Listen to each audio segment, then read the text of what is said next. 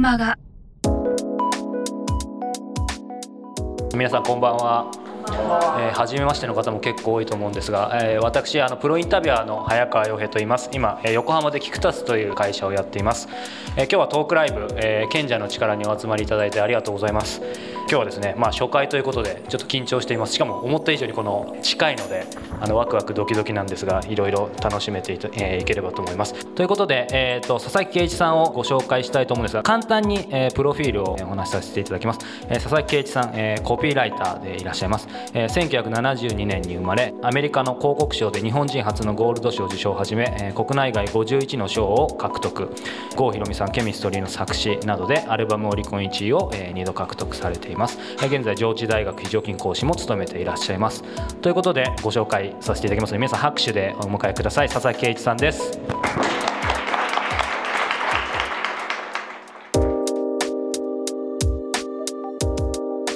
こんにちは。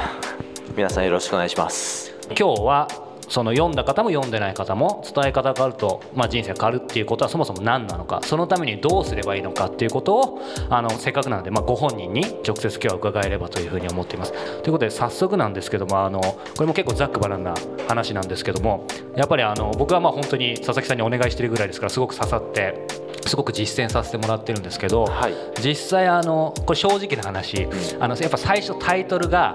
伝え方が9割って、まあ、すごいインパクトあるんですけど、やっぱりちょっと一瞬なんて言うんだろうその逆に敬遠してたところがあるんですよ、はい、あのすごい初対面で言うのもあれなんですけど、でなんかやっぱちょっと勘違いしてたところまで、で実際読んだらもちろん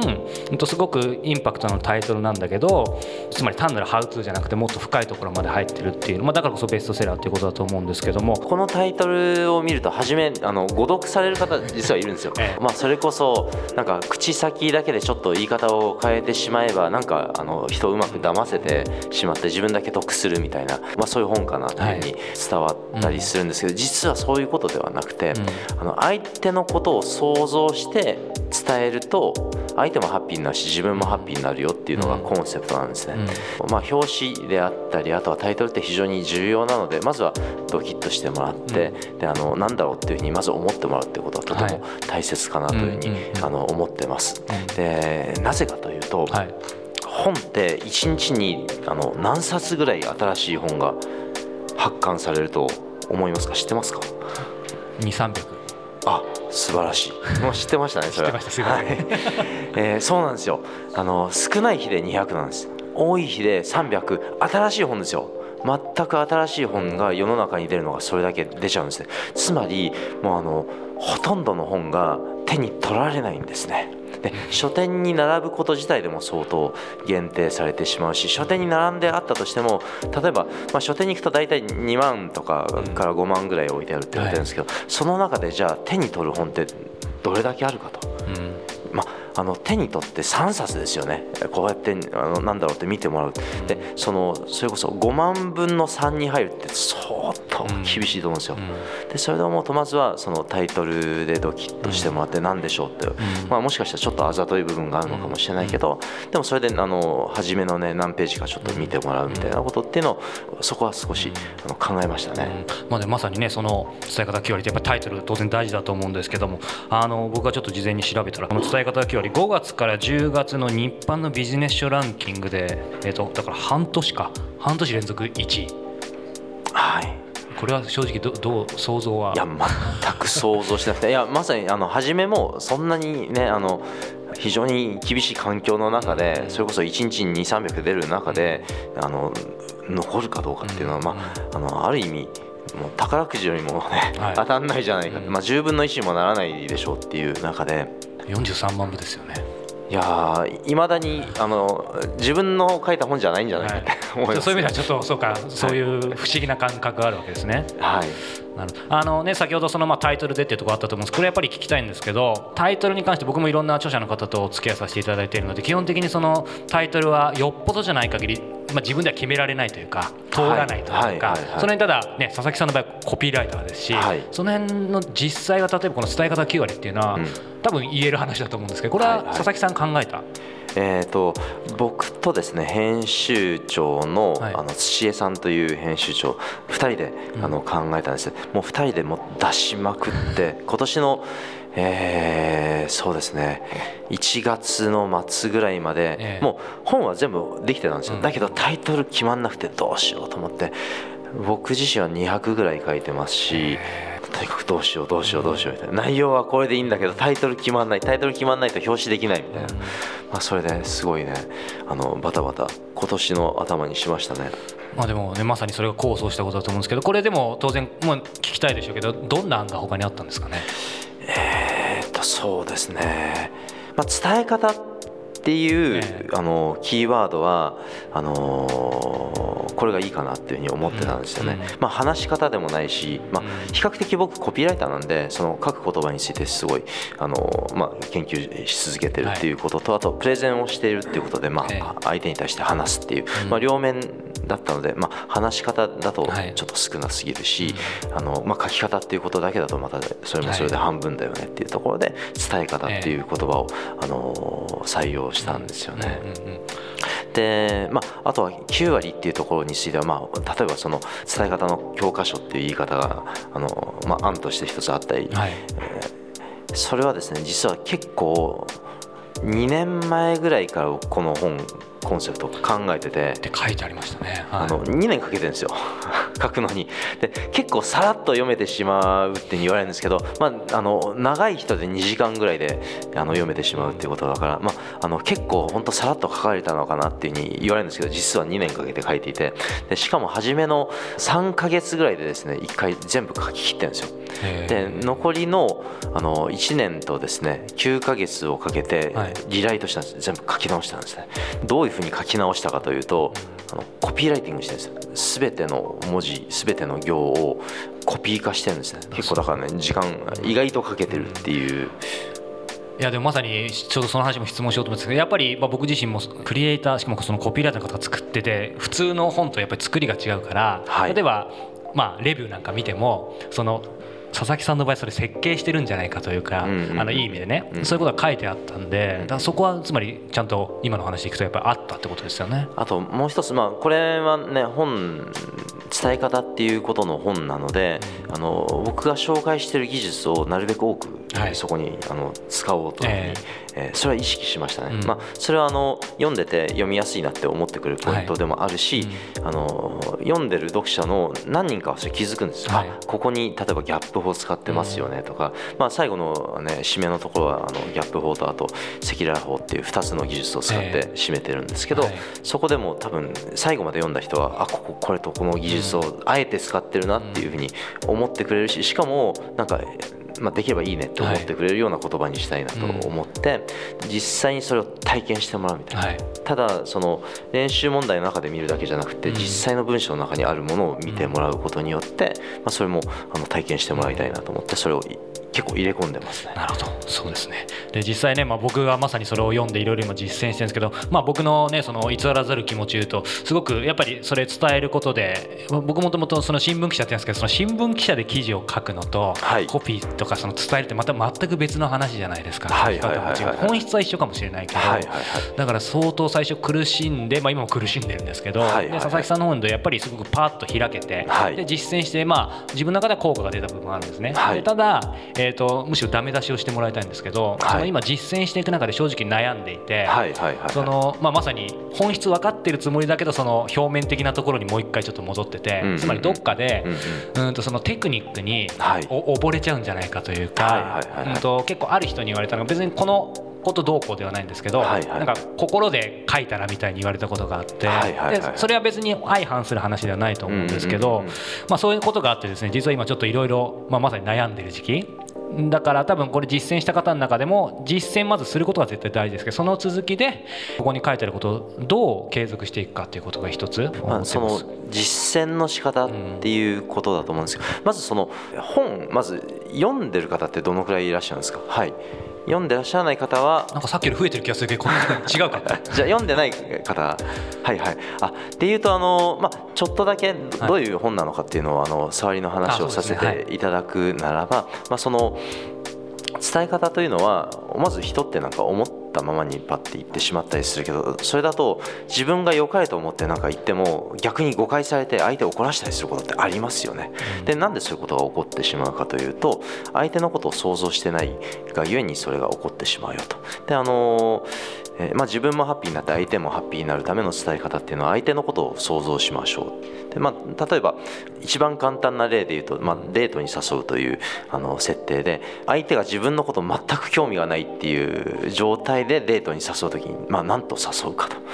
で、まあ、例えばデートしてくださいってストレートに自分が思ったまんまに言ってしまうと、どうですかね。まあ、ノーって言われる可能性が高いですよ、ね、興味があればね話は違いますけど。ですがあの、まあ、例えば相手があの、まあ、パンケーキが好きだみたいなことがあったとするならば、まあ、あの驚くほどうまいパンケーキのお店が表参道にあるんだけど行かないっていうふうにあの誘うと、まあ、パンケーキが好きだったらじゃあしかも驚くほどうまいんだったら行ってみようかなって思うと思うんですよ。つまり可能性が高くなると思うんですよねでこれどういうことかというと自分が今思ったままでそのまま伝えてしまうと相手はノーって言ってしまうかもしれないけど相手が好きなものとか相手のあの頭の中を想像して話をすると、まあ、つまり相手の視点でお誘いをしてあげることによって可能性を上げることができるんですね。まあ、実際ねさっきもあの名前は出さないですけど某スタッフのね、はい、男性の彼がまさにその方法でデートに成功したってやっぱ言ってましたけどね、はい、名前は明かさないですが。その、ね、ステップが3つあって、まあ、あの初めのステップとしてまず自分自身の、まあ、言いたいことそのまま口にしないよと、うん、まあ、人間だから言っちゃいます。でも全てこうやってなんてぐっと受け止めるっていうのはなかなか難しいので、あの100%やらないでいいです。ただ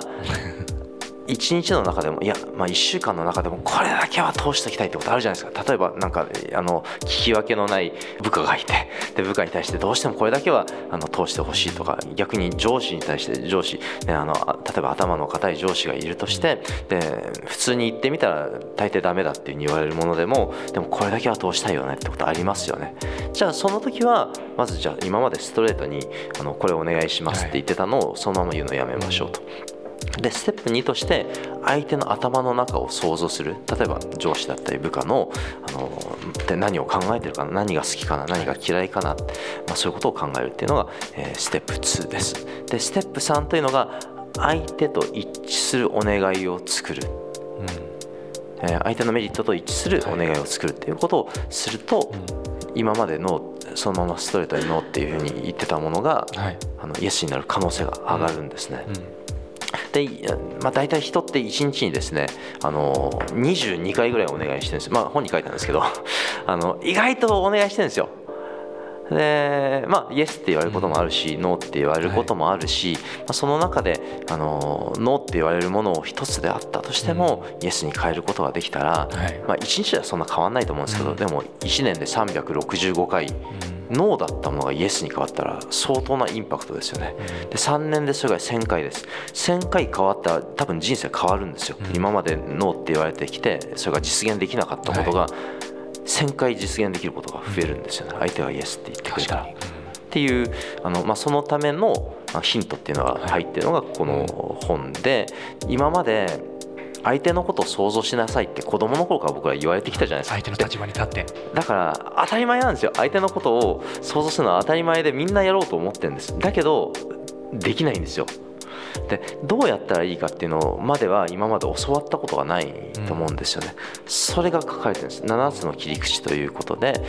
例えばあの7つあるうちの1つ目ですけど相手の好きなこと。例えば先ほどのデートの誘い方ですけどデートしてくださいっていうふうに言うんじゃなくて驚くほどうまいパンケーキがあるんだけど行かないって相手の好きなところっていうところから話をすると受け入れやすくなりますよね。でそれが1個目。で嫌いなこと回避っていうのが2つ目でまあ、例えば芝生を皆さん仮に管理してるとして